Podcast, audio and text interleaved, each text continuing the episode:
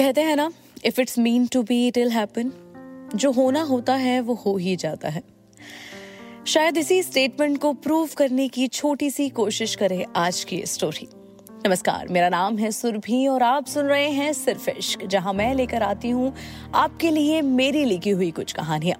बहरहाल कभी कभी मैं आपके बीच का कोई इश्क भी ले आती हूँ, जो आप मुझे podcast at Jagran new media dot com पर भेजते हैं।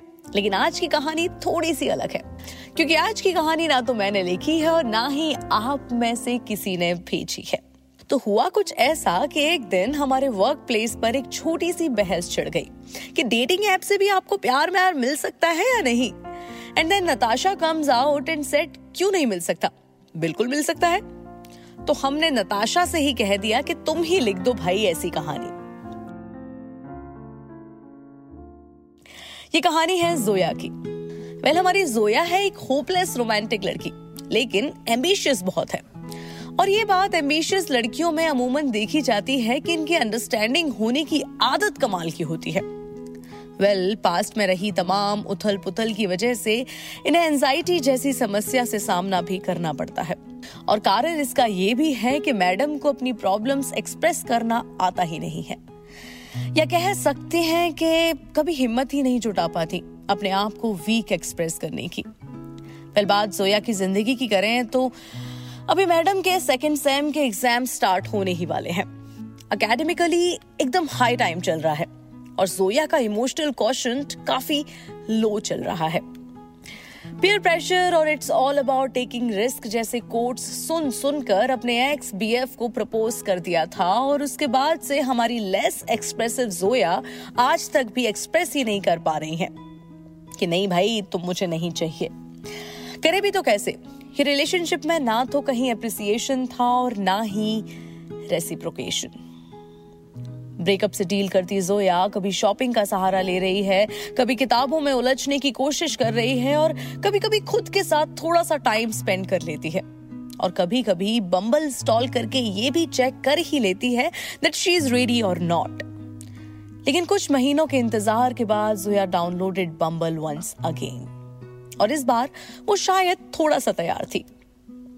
कुछ बातें, कुछ शुरुआत और लाइफ में कुछ बदलाव करने के लिए। और अचानक एक दिन ध्रुव की प्रोफ़ाइल सामने आ जाती है। ध्रुव की प्रोफ़ाइल में ज़्यादा पिक्चर्स नहीं थी। बायो में कुछ मेंशन नहीं था but Zoya swiped him right क्योंकि जोया के घर से सिर्फ़ सात किलोमीटर दूर रहता है।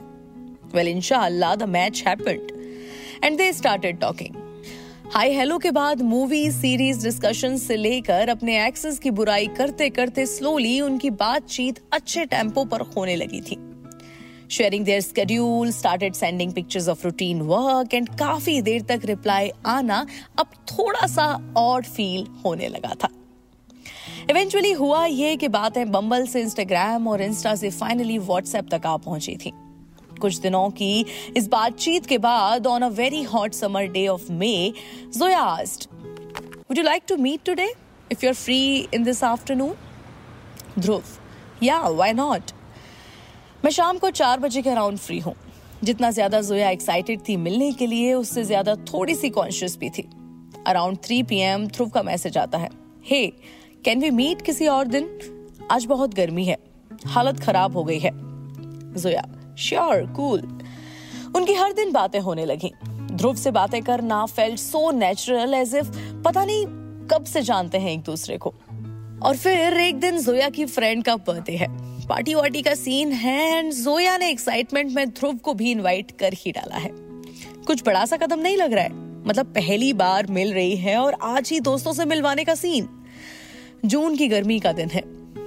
एक पल उस गर्मी में खड़ा नहीं हुआ जाता और जोया के फ्रेंड्स को ट्राई करने थे सीपी के भोगल के छोले भटूरे। जोया और उसके दोस्त वहाँ पहुँच गए हैं। लेकिन जोया अपने दोस्तों के साथ कम और ध्रुव की पुरानी चैट्स पढ़कर ब्लश करने में ज़्यादा बिज़ी है। जोया ने ध्रुव को टेक्स्ट किया। See you at Bhogal metro पहुँच के टेक्स्ट कर देना। यहाँ जोया और उसके फ्रेंड्स छोले भटूरे एंजॉय कर रहे हैं और ध्रुव भोगल के चक्कर काट रहा है। फिर जैसे तैसे सब मिल गए और Zoya was like dude I spoiled it ये क्या सोच रहा होगा मेरे बारे में? लेकिन ध्रुव के आ जाने के बाद जो कुछ रहा, सब मस्त था। दोनों सबके साथ थे बट फेल्ट लाइक जैसे अकेले ही यहाँ आए हैं। ये दिन निकला और ध्रुव ने किया जोया को एक text well I don't know how to put this thing into words but everything with you was so nice and beautiful पहले इस तरह के शब्द जब लड़के की तरफ़ से आए तो अलग ही बात होती है है ना? हुआ भी यही।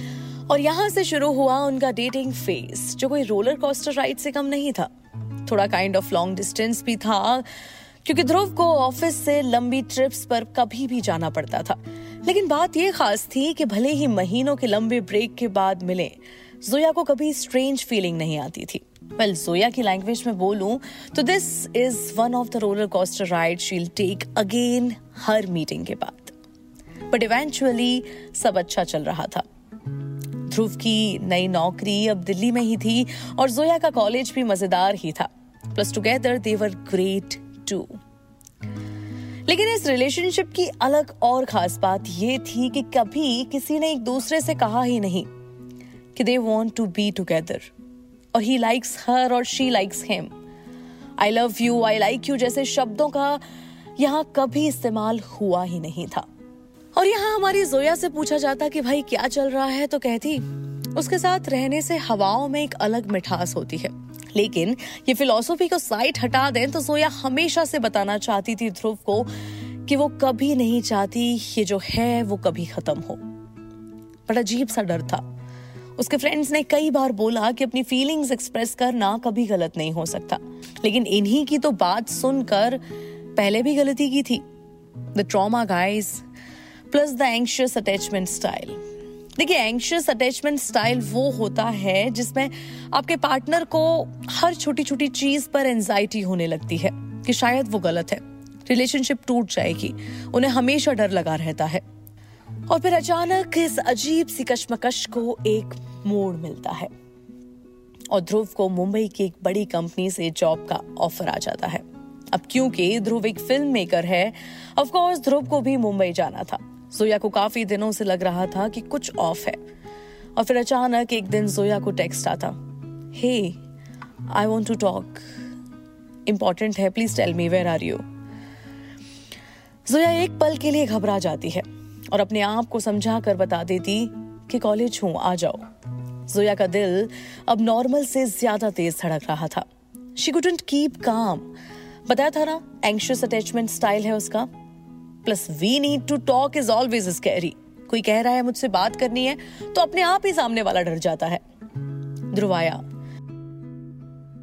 वो दोनों मिले, हाय हेलो हुआ। फिर अचानक से ध्रुव ने जोया का हाथ पकड़ा और अपने थोड़ा सा करीब लाया। जोया, मैं मुंबई जा रहा हूँ। मैं जाना चाहता हूँ और ये मेरे करियर के लिए बहुत बड़ा स्टेप है। और मैं नहीं चाहता तुम इस इसमें बिल्कुल भी सफ़र करो। I really need to focus on myself and my career लेकिन हम हमेशा दोस्त रहेंगे। You are the nicest person I ever met Zoya समझ नहीं पा रही थी कि क्या बोलूँ। ध्रुव ने तो सब बोल दिया था। उसने सब साफ़ साफ़ ही कह दिया कि उसे इस रिलेशनशिप में नहीं रहना। अब बचा ही क्या था? जुया एकदम ब्लैंक हो गई। रोना चाहती थी, लेकिन स्ट्रांग बनने की कोशिश कर रही थी। उसके अकम्पलिशमेंट्स और डिसीजंस को स्पॉइल नहीं करना चाहती थी। लेकिन जोया को कोई बता दो कि उसके रोने से कुछ स्पॉइल नहीं होगा। अपने दिल की बातें कह देने से कभी कुछ गलत नहीं होता। वो बस शांत बैठी रही। दोनों ने शॉपिंग करी डिनर किया, पूरा दिन शी वॉज़ थिंकिंग कि ये सब लास्ट टाइम हो रहा है। जस्ट एंजॉय लेकिन डिनर तक आते आते और कंट्रोल कर ही नहीं पाई। लेकिन कोई शब्द नहीं थे बताने के लिए। कि वो कैसा फील कर रही है। उसने सिर्फ़ इतना ही पूछा कि why are you not crying why do you not feel bad why am I the only one crying सिर्फ़ मुझे ही क्यों बुरा लग रहा है? ध्रुव हग्ड हर और बोलता I feel weird in my chest but किसी को तो स्ट्रांग होना पड़ेगा ना? और फिर कुछ पलों के लिए दोनों एक दूसरे के गले बस लगे रहे। रोती सी आवाज़ में जोया ने पूछा, Dhruv can you please one last time tell me what do you like about me Dhruv said मुझे तुम्हारी आवाज़ बहुत पसंद है. It is melodious and you as a person is amazing While going, she couldn't stop crying. पता है ध्रुव एक वो ग्रीन फ्लैग गाय है जिसे जोया कभी नहीं दूर जाने देना चाहती थी.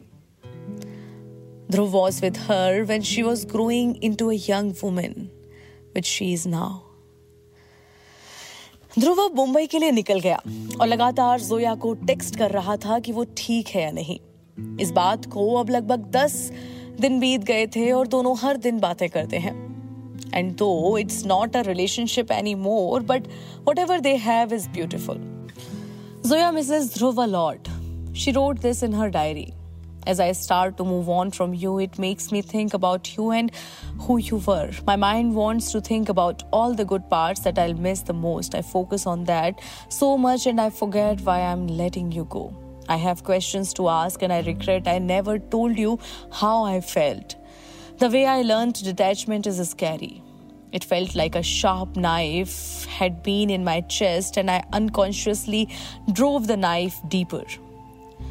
लेकिन इस हीलिंग पीरियड में उसने एक चीज़ तो सीखी थी। अपनी बात कह देना और भावनाओं का जाल उस इंसान तक पहुँचा देना जिसके लिए हम बुन कर बैठे हैं। ये कभी गलत नहीं होता। अगर पहले कभी कह दिया होता दैट हाउ शी फेल्ट तो शायद इस बात का कभी मलाल नहीं रहता। बस चलते रहना भी उतना ही आसान होता।